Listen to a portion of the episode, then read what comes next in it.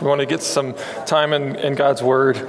Um, so, uh, as many of y'all know, I like comics, um, and I like Marvel comics, but there's also another comic that I would say is even better than Marvel comics, which is hard to believe, um, and that's Calvin and Hobbes. I have any Calvin and Hobbes fans out here?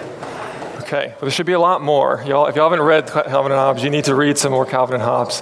It's probably my favorite comic. I've read every single comic strip in it. I own all the books. You can start quoting any panel, and I can finish the whole panel for you.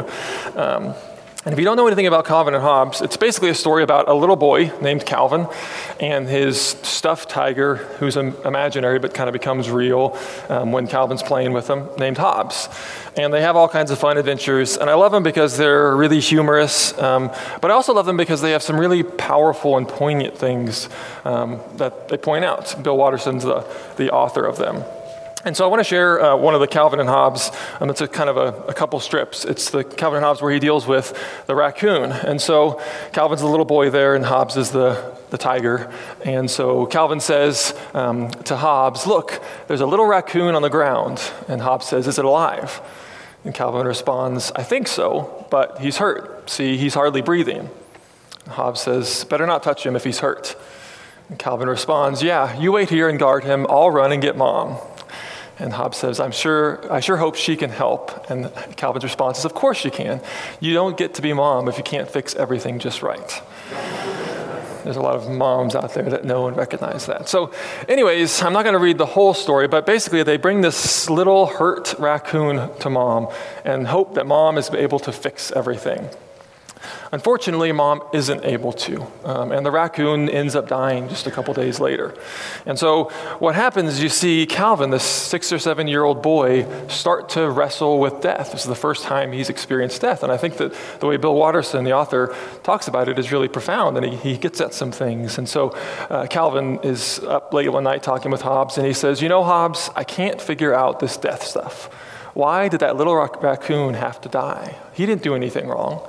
He was just little. What's the point of putting him here and taking him back so soon? It's either really mean or it's really arbitrary. And either way, I've got the heebie jeebies. And Hobbes says we shouldn't talk about this at night. Um, and later, he's wrestling through it a little bit again. And this is one of the latter panels where uh, Calvin, you can see he's been crying, says, This is where dad buried the little raccoon. I, don't, I didn't even know he, he existed a few days ago, and now he's gone forever. It's like I found him for no reason, and I had to say goodbye as soon as I said hello. Still, in a sad, awful, terrible way, I'm happy I met him. What a stupid world. Now, I share that because I think he gets at some points and some things that we interact with when we deal with death. Um, he talks about how he doesn't understand why this little raccoon would be here for so short of a time and then die. It doesn't make sense. And many of us have probably felt something similar, wondering why somebody had to die. Um, we feel that pain, we feel that sadness, and yet we also feel this mixed emotion of being happy to have known them, but sad that they're gone. And Calvin's conclusion is what a stupid world. Um, this morning, I want to look at death and look at it according to the scripture because I think Calvin's response maybe gets at a little bit about what's going on. He understands that death doesn't make sense, but he doesn't fall at the place that scripture falls when we interact with death. And I want us to think and actually honestly process through death. And so um, this morning, we're going to talk about that. The sermon title is Love and Death. Um, and it's going to be in John chapter 11. You can go and turn there right now. John chapter 11, talking about love and death. And what I want to talk about is this question of how do love and death go together? Honestly, we as a culture don't really like talking about death. We have a lot of euphemisms for, euphemisms for death. So rather than saying someone died, we say that someone passed away. Or if they're a believer, we say they went to heaven because we don't want to say that they actually died. And in fact, not maybe many of us may have not actually seen somebody die. We often see them die in the hospital rather than in the home, and we've kind of farmed off the process of death to professionals. Um, you know, in the 21st century, not as many of us have seen someone die in their own homes. Where before the 20th century, a lot of people would have seen somebody die in their own homes. It would have been a typical experience. But we don't like death. We don't like talking about death. Even as I'm ready to preach a whole sermon on death, I feel a little bit nervous talking to y'all about this because it's something that's uncomfortable. And I think it's something that's really important. And this question about how do we work with love and death together, specifically when it comes to God, I think is really important. This is the problem of evil. This is the problem of suffering. This is the problem of death. And the way it's generally brought out is to say this well, if God really is all powerful, then he could stop death, he could stop suffering, he could stop evil, right? And if God is all loving, then he would want to stop death. He would want to stop suffering. He would want to stop evil. And yet, all of us have experienced in some way evil or suffering and maybe even death. So the question is is God not all powerful or is God not all loving? And the question I want to wrestle with this morning is how do we reconcile death with the love of God specifically? And so we're going to do this in John chapter 11, and, and I'll be transparent with you and say this is going to be a heavy message. Um, and I want to encourage you not to check out. Um, because I think if you haven't experienced the pain of death yourself, chances are there's somebody sitting right next to you that is very aware of the pain of death, that has lost somebody that they loved. And if it's not somebody sitting next to you, all of us in some way will eventually have to deal with death. Whether it's the death of a pet like the raccoon in Calvin and Hobbes, or it's the death of somebody you loved, a sibling, a parent, a child, a friend. And so I'll be transparent and say that this week has been hard for me. Um, so uh, I wasn't really planning, I didn't plan out when I was going to preach this. Paul and I kind of processed through our sermons a couple of months in advance and we decided what we're going to do. And I already had planned out all the texts. But it just so happened that this week I would be teaching on John chapter 11 about Lazarus and about death and love. And if I'm transparent with you, this week has been difficult for me because last week was Father's Day. Um, and every Father's Day, I'm reminded that my dad is no longer alive. In fact, um, just this last year, it's been more years that I've been without my dad than there have been with him on earth. He died when, he, when I was a senior in high school. Um, and then Tuesday marks five years from when my older sister Christina died from cancer as well. And then Wednesday was my dad's birthday. So I have this trifecta every year to remind myself of the reality of death. And then God sort of planned it to where on this week I'm going to be preaching on John chapter 11, which is all about death. Um, and so this is really personal to me. And I want to share kind of really candidly and transparently with you about how death has affected me. And I do that because I want you to see that I'm wrestling with some things as well. But I, as a pastor, don't have everything all sorted out. There's times that I wrestle with God and I wrestle with how God can be loving in the light of death as I deal with that each year. And I want you to see that that's normal and natural and that God is not surprised by that. Um, and I want to invite you into that as we process through this. So, um, there's a lot to cover in John chapter 11. I'm not going to be able to go through it all, but I want to trace this theme of love and death through the passage and talk uh, uh, openly about how it's affected me specifically. So, if you will, start in John chapter 11. We'll start in verse 1. And there's so much here, I'm not going to be able to comment on everything, but I think it's important that we read through the whole passage because we'll miss some things, and you'll see that at the end if we don't do that.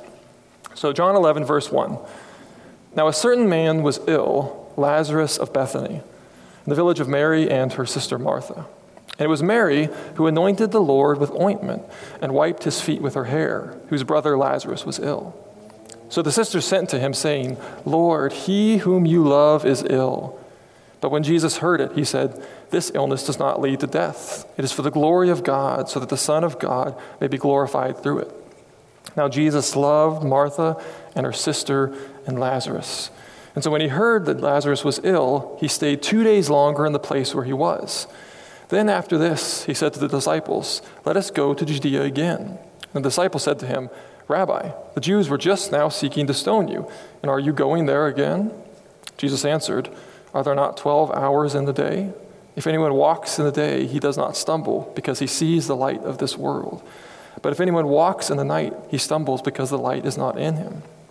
After saying these things, he said to them, Our friend Lazarus has fallen asleep, but I go to awaken him.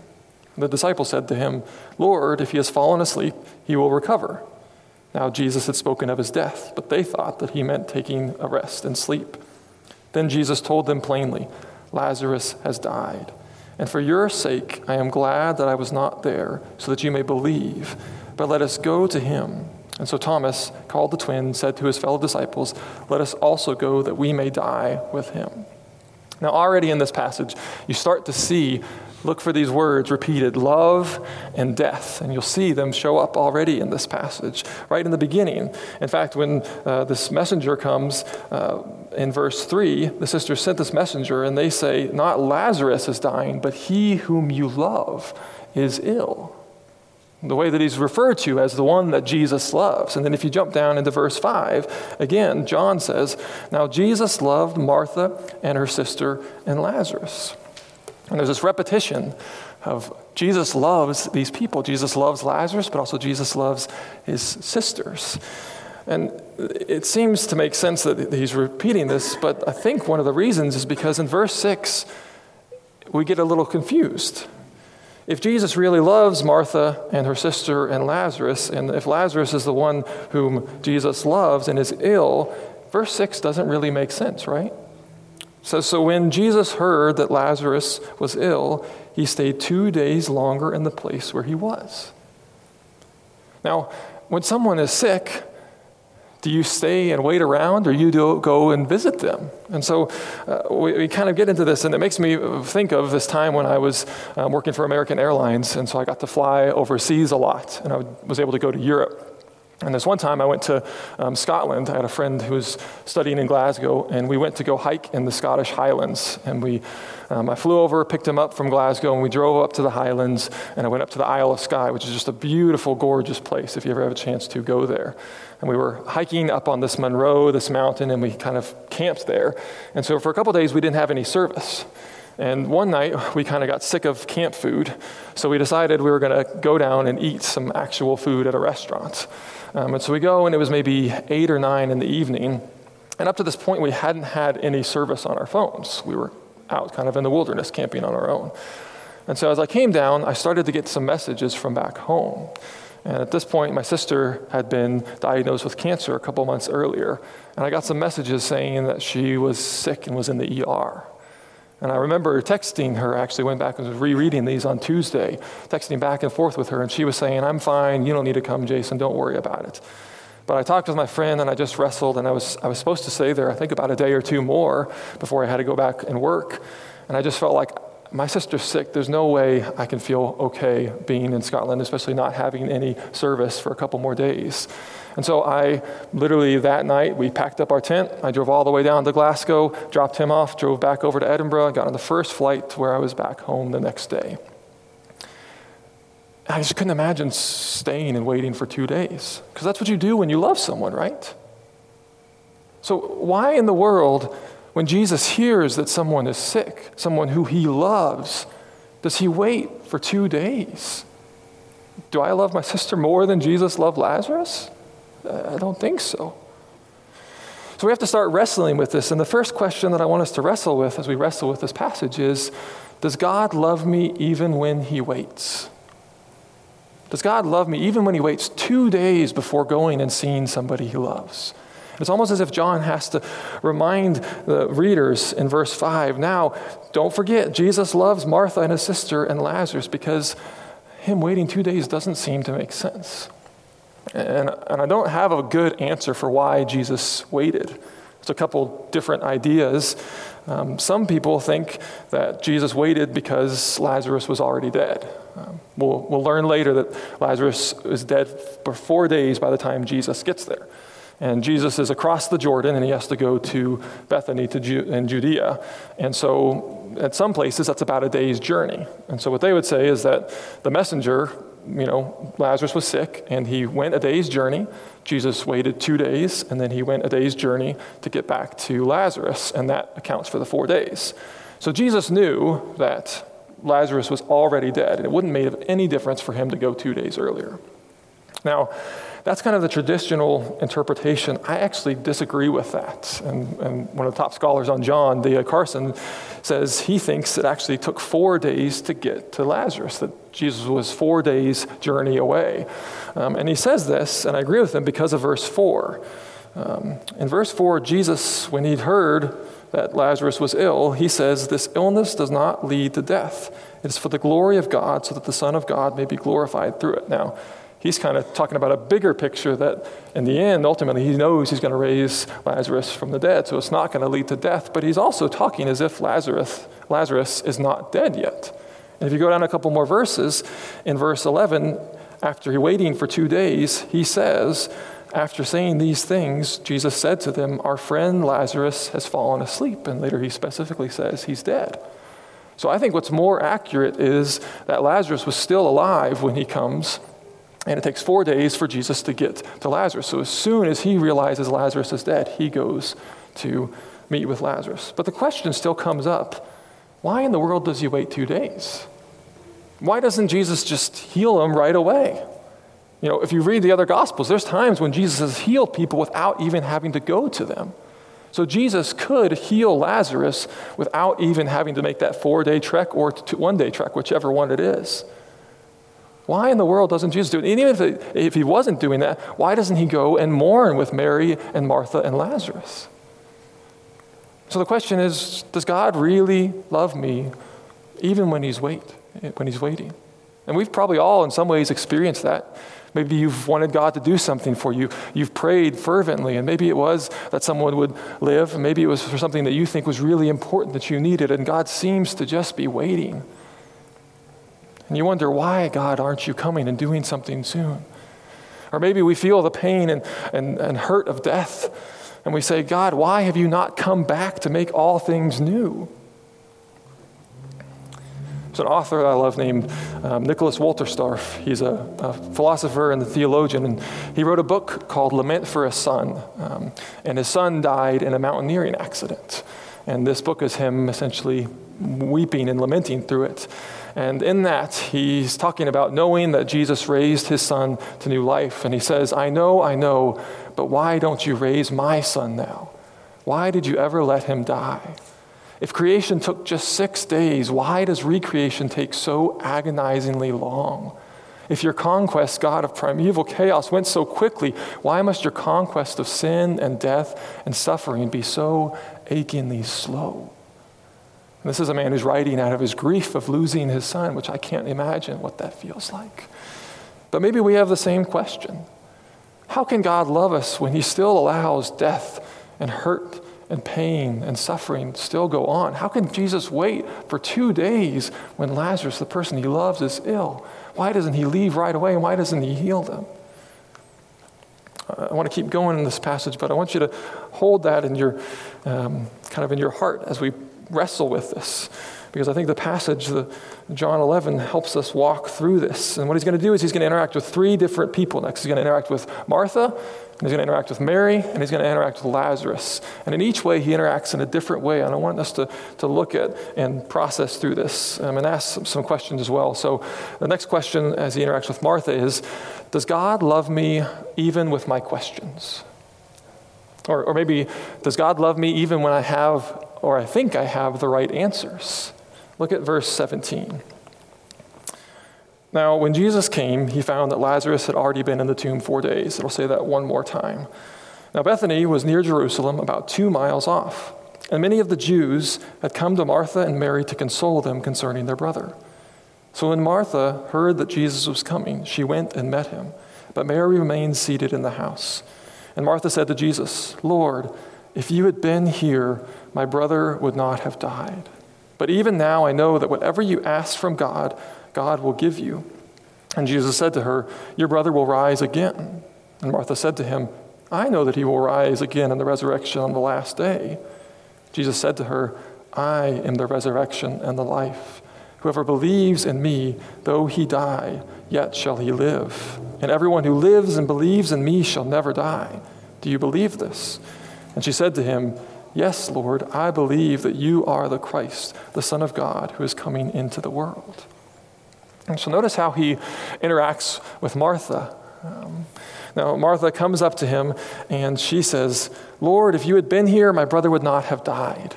In the Greek, that's a second class conditional. And, and another way of translating it might have been, Lord, you should have been here. She's very aware that Jesus has healed people that Jesus could have healed Lazarus. And so she's pleading with him, You should have been here, Jesus.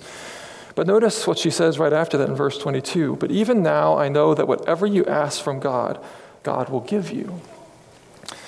I think she's kind of tempering this with a question. She's almost underhandedly asking, Hey, you can still do something, God. And she's falling back on her theology that says, God, I know, I know you, that God listens to you, and you could ask him whatever, and he'll do whatever you want him to.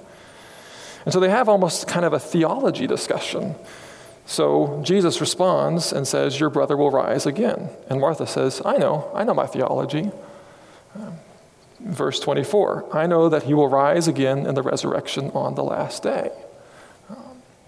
Now, for Jews, there was a common understanding among most of them that there would be a resurrection on the last day. There's a final resurrection. Some will be raised to life and some will be raised to punishment. And so this is a common idea. The only Jews that didn't believe this are the Sadducees. So you can tell they're sad, you see, because they don't believe in the resurrection. It's an easy way that my dad taught me to remember that. But most everyone, the Jews, believes in the resurrection. And so she's saying, Jesus, why are you giving me a, a, a, theology lesson? I don't need a theology lesson. I already know the theology. But Jesus is trying to help her see she doesn't actually know what she's talking about. That she understands maybe some part of theology. Yes, there will be a resurrection kind of in the last day, but Jesus is going to challenge her and point her to something different.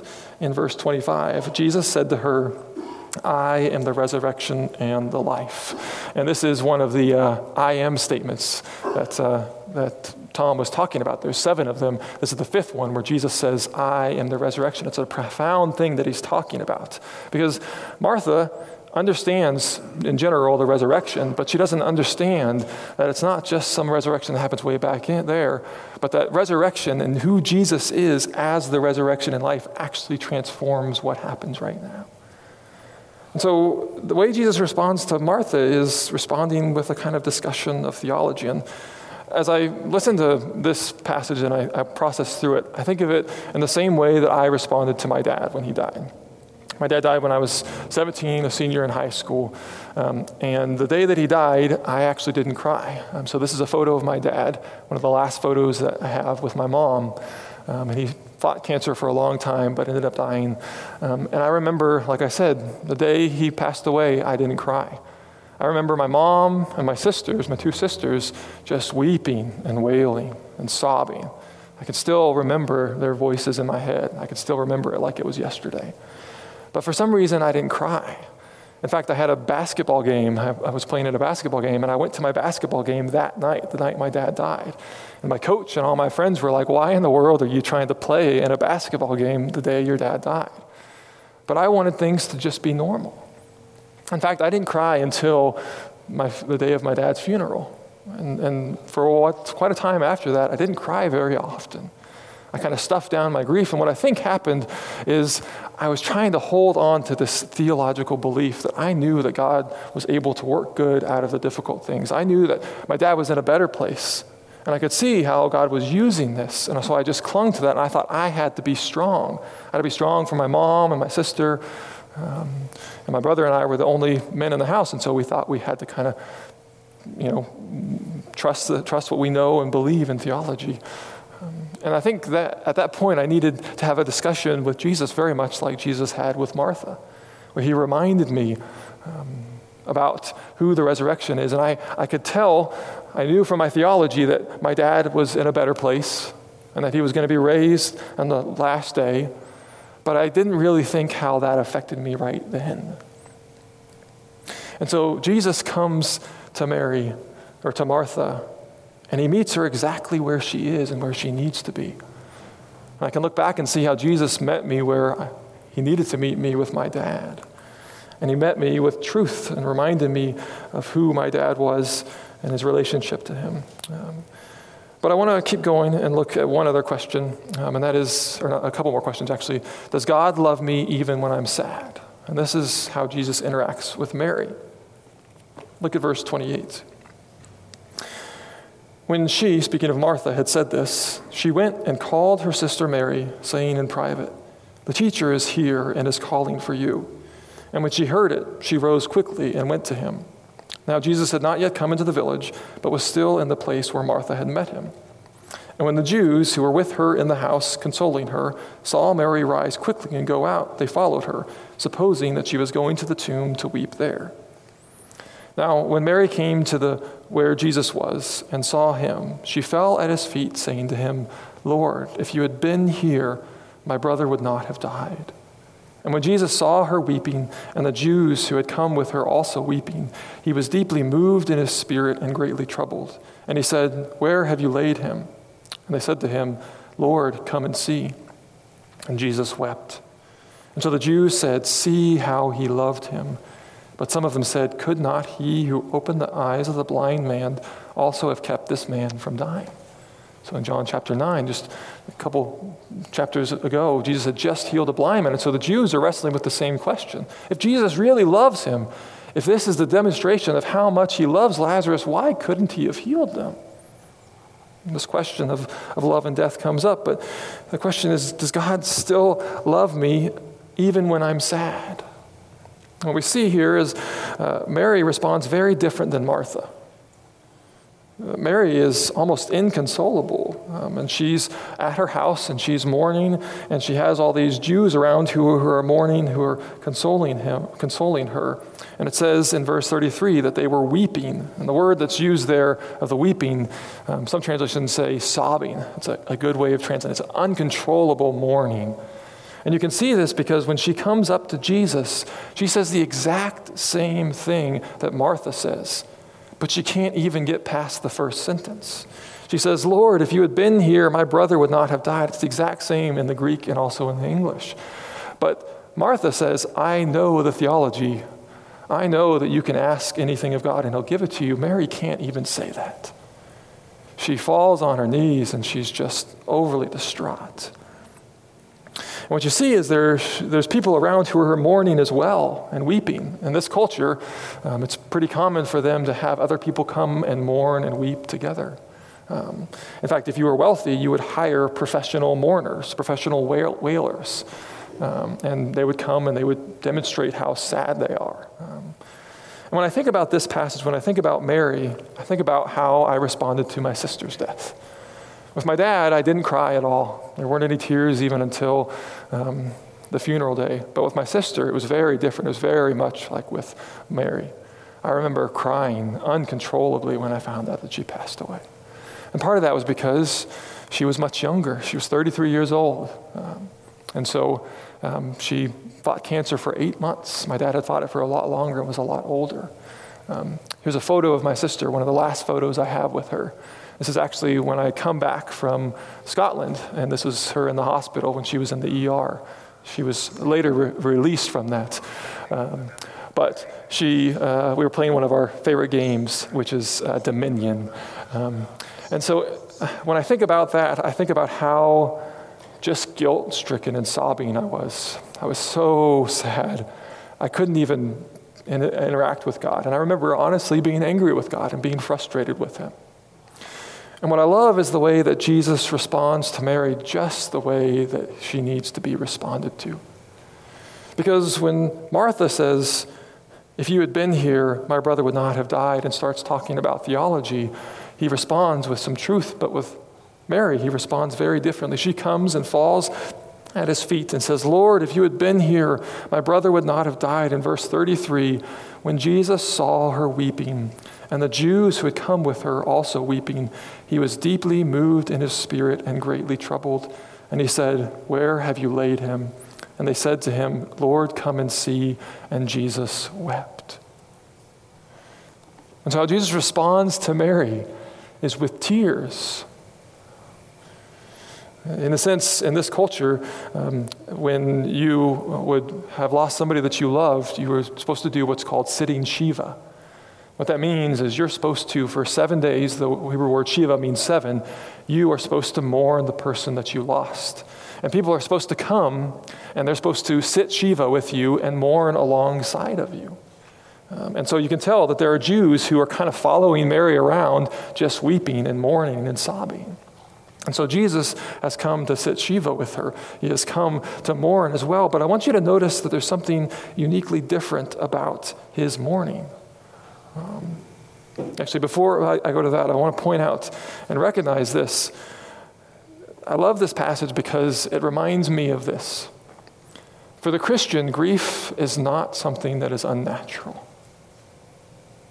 God knows that we are people who are going to be wrestling with death. If He didn't, Jesus could have showed up and just said, Mary, come on, don't you realize I'm about to raise this person to new life? Or don't you realize that one day everything's going to be all better? Just suck it up. You shouldn't be crying. You shouldn't be sobbing or mourning. Jesus could have responded like that. Um, in fact, there's an author named Alexander Schmemann who talks about this in a book called O Death, Where Is Thy, Sing, Thy Sting. And he notes that Christ weeps at the grave of his dead friend Lazarus. What a powerful witness. But Christ does not say, well, now he is in heaven, everything is well. He is separated from this difficult and tormented life. Christ does not say all those things we do in our pathetic and uncomforting attempts to console. In fact, he says nothing. He weeps. With, with Martha, he responds with some truth that she needed in theology. With Mary, he responds with tears. And we in the church need to realize this and recognize this. Oftentimes, we come to some people trying to think to bring the theology that they need to recognize as they're in the midst of their grief. And I can tell you, as someone who's really grieved two people that I love, I've had people come and try to comfort me and be sorry comforters because they thought I needed theology when what I needed was tears. I think we can learn a little bit from Jewish culture. In Jewish culture, when you come and sit Shiva with someone, you are actually not allowed to say anything to the person who is grieving until they speak first. It's a good practice. Now, hear me, there's times when people need to hear the truth and they need to hear theology. And they need to be brought out of their uncontrollable sobbing and their grieving. But not until you've had the time of tears with them, not until you've mourned with them, not until you sat with them in their mourning. And Jesus shows us powerfully, even as he knows he's going to raise Lazarus from the dead, he still cries and still mourns with them. And he shows us that it's okay for us as Christians to wrestle with death, to not be able to make sense of it sometimes. In a sense, he baptizes it with his tears. And yet, I want you to notice something that's unique about his tears. And unfortunately, you don't see it in the translations. Um, in the Greek, every time it talks about the Jews or Mary weeping, um, a translation probably could be sobbing, uncontrollable sobbing. But the word in verse 35, where it says Jesus wept, is actually a different word in Greek. And it's a word that, that we get the word for tears from, or that they, they used to talk about tears. And so while Mary and Martha are uncontrollably weeping, they are sobbing, Jesus has tears. What that shows is that he recognizes the pain of death, but he doesn't weep as someone who doesn't have any hope. And this is how we as Christians should be mourning, not uncontrollably, and there's times for that, but recognizing that there is life and hope in the resurrection, and Jesus shows us that really powerfully here. He responds with tears. Um, the last person I want to interact with is in verse 38, and that's Lazarus. And the question I want to ask is does God love me even when I stink of death? Does God love me even when I stink of death? Now, verse 38 Then Jesus, deeply moved again, came to the tomb, and it was a cave, and a stone lay against it. And Jesus said, Take away the stone. Now, Martha, the sister of the dead man, said to him, Lord, by this time there will be an odor, for he has been dead four days. And Jesus said to her, did I not tell you that if you believed, you would see the glory of God? And so they took away the stone, and Jesus lifted up his eyes and said, Father, I thank you that you have heard me. I know that you always hear me, but I said this on account of the people standing around, that they may believe that you sent me. And when he had said these things, he cried out with a loud voice, Lazarus, come out. And the man who had died came out, his hands and feet bound with linen strips, and his face wrapped with a cloth. And Jesus said to them, Unbind him and let him go. Now, we don't know a lot about Lazarus. Some people try to connect Lazarus to the Lazarus in Luke 16. There's a story Jesus tells about another Lazarus, and there's a connection in there with resurrection. But the truth is, we don't know if those are the same Lazarus. In all the other Gospels, Jesus has raised somebody from the dead, but in John's Gospel, Lazarus is the only one he does that for. Um, and this is the only place where this account of Lazarus being raised to new life is from. Um, the word Lazarus is a shortened form of Eliezer, which means the one whom God helps, which is profound. Uh, but in this culture, when someone dies, you would bury them the very first day. Um, and you see this in verse uh, 39, or actually, yeah, verse 39. Um, Jesus is about to try to roll the stone away, and Martha says, Lord, by this time there will be an odor, for he has been dead four days. The reason you bury somebody in a hot climate is because they start to smell after a couple days. In fact, in Jewish culture, we know from some later Jewish rabbinic documents that the Jews believed in general that after three days, the spirit would kind of hang around somebody who was dead. But on the fourth day, the body would be so disfigured and decomposed that the spirit would kind of go away. And so that's why I think this is mentioned twice that Jesus or that Lazarus was, was um, dead and buried for four days. It's demonstrating Lazarus was really, really dead. So this would have been an actual resurrection for any Jew that was worried or concerned about this. Um, but Jesus addresses Lazarus. And in some senses, because we don't know a lot about, about Lazarus, I think we can all maybe identify with Lazarus in some way. Maybe you identify with, with Lazarus as you think about death, having gone through something difficult. And when I think of Lazarus, the way that I kind of identify with him is I've been through some experiences that have got me really, really close to death. Um, oh, actually, sorry, I'm way, I forgot about this. This is one of Jesus' seven signs. Um, people order them differently. Um, I think this is the sixth sign and the final sign, the kind of crowning sign of the seven signs is resurrection. Some people will say this is the seventh sign. Um, but uh, when I think about Lazarus and I think about death, I think about my own experience with death. So, this is a photo of me um, in Christmas shortly after my sister died in June. And um, that's uh, my sister's youngest daughter, Brooklyn. And so this is at Christmas. And this was, you can tell, I, I didn't just uh, mess up with the razor. Um, this was after I'd been through about six cycles of chemo. And that was the closest I've ever come to death. There was a time or two that I think I was actually pretty close to death and probably could have died. And when I think about this, the idea of wrestling with death and the feeling of death and identifying with Lazarus is very real to me.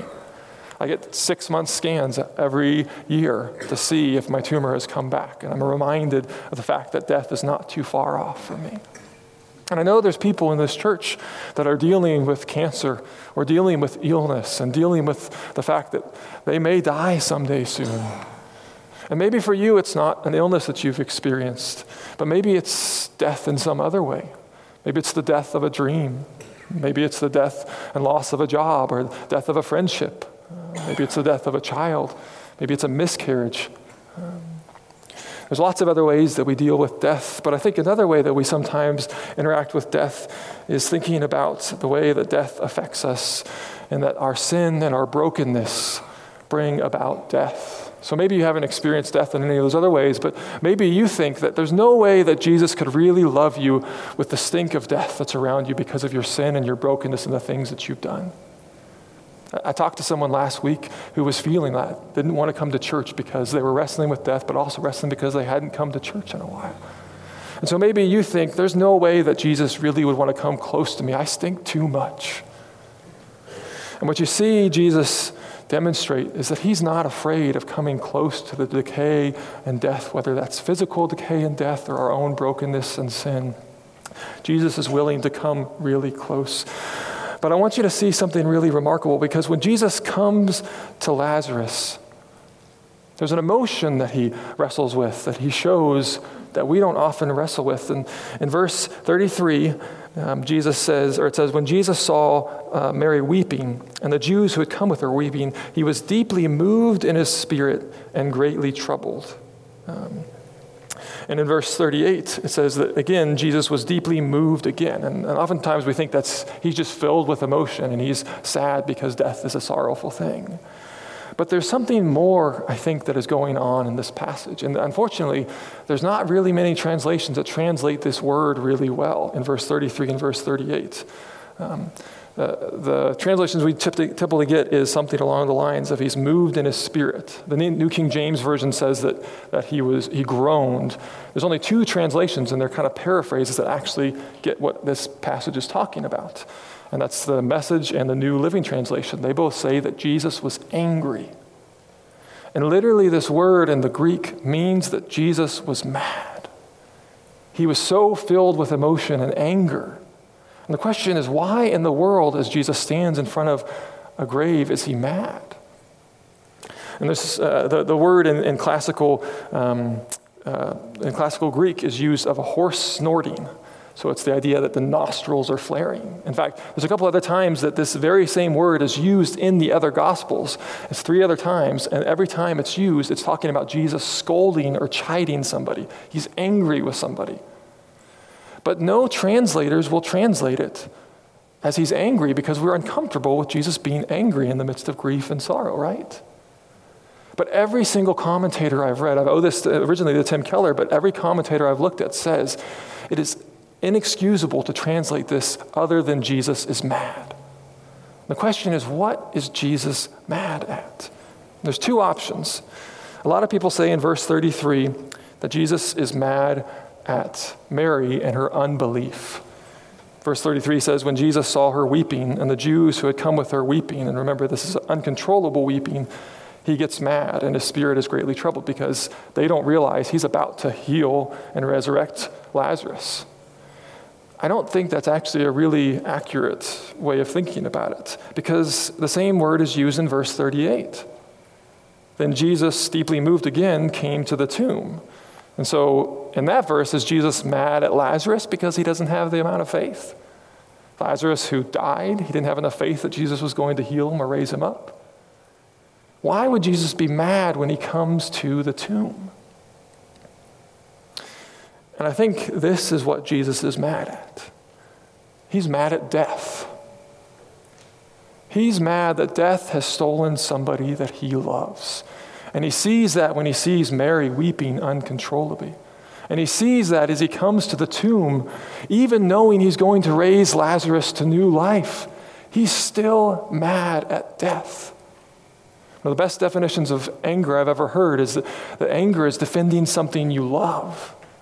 There's all sorts of times when we get angry defending things that we love that's not really something that we should be defending, whether it's our own pride or um, ourselves or other things that are much less than that. But there's sometimes we should be angry when something that we love is being attacked.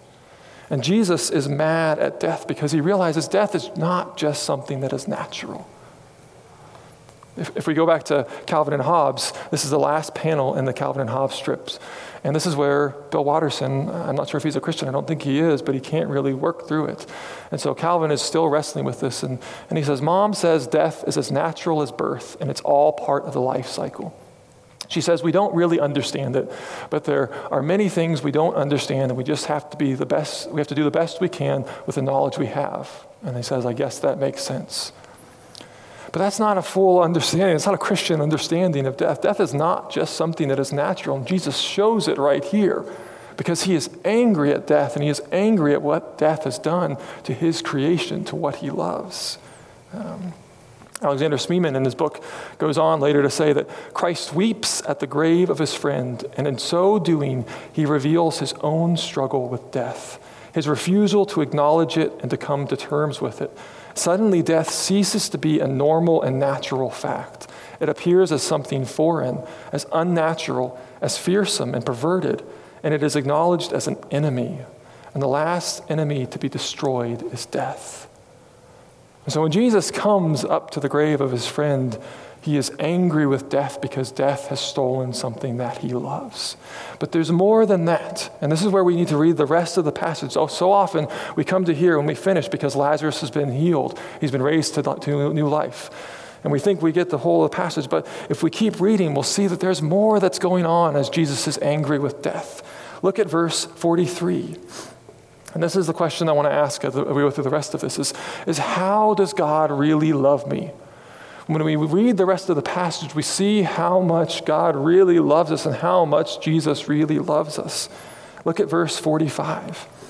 Now, many of the Jews, therefore, who had come with Mary and had seen what he did, believed in him. But some of them went to the Pharisees and told them what Jesus had done. So the chief priests and the Pharisees gathered the council and said, What are we to do? For this man performed many signs. If we let him go on like this, everyone will believe in him, and the Romans will come and take away both our place and our nation. But one of them, Caiaphas, who was high priest that year, said to them, You know nothing at all, nor do you understand that it is better for you that one man should die for the people, not that the whole nation should perish. He did not say this of his own accord, but being high priest that year, he prophesied that Jesus would die for the nation and not for the nation only, but also to gather into one the children of God who are scattered abroad. And look at verse 53. So from that day on, they made plans to put Jesus to death. In verse 54, Jesus therefore no longer walked openly among the Jews, but went from there to the region near the wilderness, to a town called Ephraim, and there he stayed with his disciples. And this is what we need to recognize is Jesus is not just angry at death this is not just a confrontation between him and death because of Lazarus, the person he loved who's about to die. But Jesus is realizing that by coming and interacting with Lazarus, by coming and consoling and sitting Shiva with uh, Martha and Mary, he is actually bringing about his own death. And the disciples knew that. In verse 8 of chapter 11, the disciples said, Why are you going to um, Judea? The Jews are seeking to stone him. And so, this is the beauty of the gospel that we need to remember, brothers and sisters in Christ. As we wrestle with love and death, and we see the anger of Jesus about the death of his friend Lazarus, there's more going on here. Jesus is not just thinking about the death of Lazarus. He's thinking that in order for him to come to the funeral of Lazarus, he's going to have to seal his own funeral a couple days later. Because John 1 through 10 is going to take place for three years, but the last part of John, the last couple chapters, are going to be seven days that lead up to Jesus going to the cross. And Jesus is very aware of this. And he realizes that in order to show his love for Lazarus, he's going to have to die himself. And this is the beauty of the gospel that Jesus not only understands so much what it means to mourn and to interact with our suffering. He knows what it's like to die himself and experience the enemy himself. This is how much Jesus loves us. In his book, um, Lament for a Son, Nicholas Wolterstorff says, instead of explaining our suffering, God shares it. And I think that's a profound insight, but we can't just stop at the fact that Jesus shares our suffering. Yes, he knows what it's like to lose somebody he loves in Lazarus. Yes, he knows what it's like to die himself, but if we just stop there and don't remember that Jesus is the resurrection, then we don't have any hope. We have somebody who can empathize with us, and that's great and that's good. We have a God unlike any other God who can come close to us, but if he can't defeat death himself, if death has enough power to keep him in the grave, then we're all just as much hopeless. And all the love of Jesus can't do anything to save us. But this is where it's important we remember that Jesus says, I am the resurrection and life. And you can't read the last part of this passage where it talks about rolling a stone away, or it talks about all of the cloths that are around Lazarus, without thinking about the time when Jesus, seven days from now, actually a little bit more than that, is going to be raised from the dead and bring new life and resurrection. And it's ironic that Jesus in verse 43 cries out to Lazarus with a loud voice, saying, Lazarus, come out, bringing him to new life. When a couple days later, there's going to be that same phrase. The people are going to cry out with one great voice, but they're not calling out for the life. They are calling out for the death of Jesus. They're calling out, crucify him, crucify him. And so when we interact with this tension between love and death, Jesus understands fully what it means. And Jesus comes so close that he experiences death himself. And this is the beauty of the gospel that we celebrate. We just celebrated in the Lord's Supper. We remind ourselves the broken body and the shed blood of Jesus Christ. So I don't know what your interaction with death is. I don't know if you've lost somebody that you love. I've lost people that I really love. And I'll be honest, there's some times I wish I could just give you an easy answer. I wish I could explain why my dad died or why my sister died. I wish I could explain why somebody you love has died. But Jesus does something even better than that. rather than just trying to explain it, Jesus comes close and shows up even in the midst of death. And so when we wrestle with this question of love and death, I want to point you to John 11. It's one of my favorite chapters. Because the answer is not just a pat answer about what's going to happen next. The answer is a person who knows what death is life like and who died so that we might have true life. And this is the beauty of the gospel. And I hope as you look at this passage, you see how much Jesus loves you. I'll be honest, sometimes I really wrestle with it. This week, I've really wrestled with it. I want my sister back, I want my dad back. But I know that Jesus loves them more than I love them. And I see this in John chapter 11, and I hope you see the love of Jesus wherever you are. Whether it's in your sadness, whether it's in your answers, whether you feel like you stink like death, Jesus loves you and he shows you how much God loves you.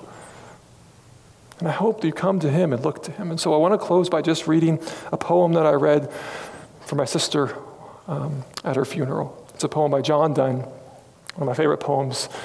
He says, Death, be not proud, though some have called thee mighty and dreadful, for thou art not so. For those whom thou thinkest thou dost overthrow, die not, poor death, nor yet canst thou kill me. One short sleep past, we wake eternally, and death shall be no more. Death, thou shalt die. And this is how we wrestle with love and death. The promise that in Jesus Christ, because he went to the grave, death one day will die. And we live in this moment between when Jesus has started the defeat of death, he rose up out of the grave, and one day knowing that one day death will die. And in that midst of that, I encourage you, if you're wrestling with God's love, if you're wrestling with death, if you're wrestling with whatever it is you're wrestling with, look to Jesus who is the resurrection and the life and know that he will one day make everything sad come untrue and one day he will kill death and there will be no more tears. There will be no more death.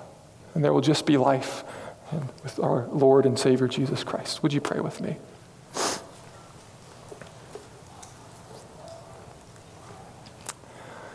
Lord, we come before you. Um, and sometimes we, we wrestle with you, and I'm, I'm honest. Um, I want to be honest that I, I, wrestle with you sometimes. I wrestle with this um, difficulty of death. I wrestle sometimes really believing that you love me when it seems like you're waiting, and I don't get why you haven't made all things new, why you haven't brought about that final resurrection yet. And yet, this passage reminds me that you love me more than I can imagine. You love my dad, you love my sister, you love those who have gone before, who have died, more than we can imagine. You love us so much that you would send your son to die for us that we might have life. So we pray that we would look to you as we wrestle um, with the problem of evil, the problem of suffering, the problem of death, and see a God who defeated death and one day will kill death so that we might have life in him. We pray that as we sing this song in response, that we would come to you. We'd come out of the tomb, we'd come out of whatever difficulty or storm that we are in, and recognize the beauty of what you have given us. We pray this all for the sake of our Lord Jesus Christ, by the Spirit, and for the glory of the Father.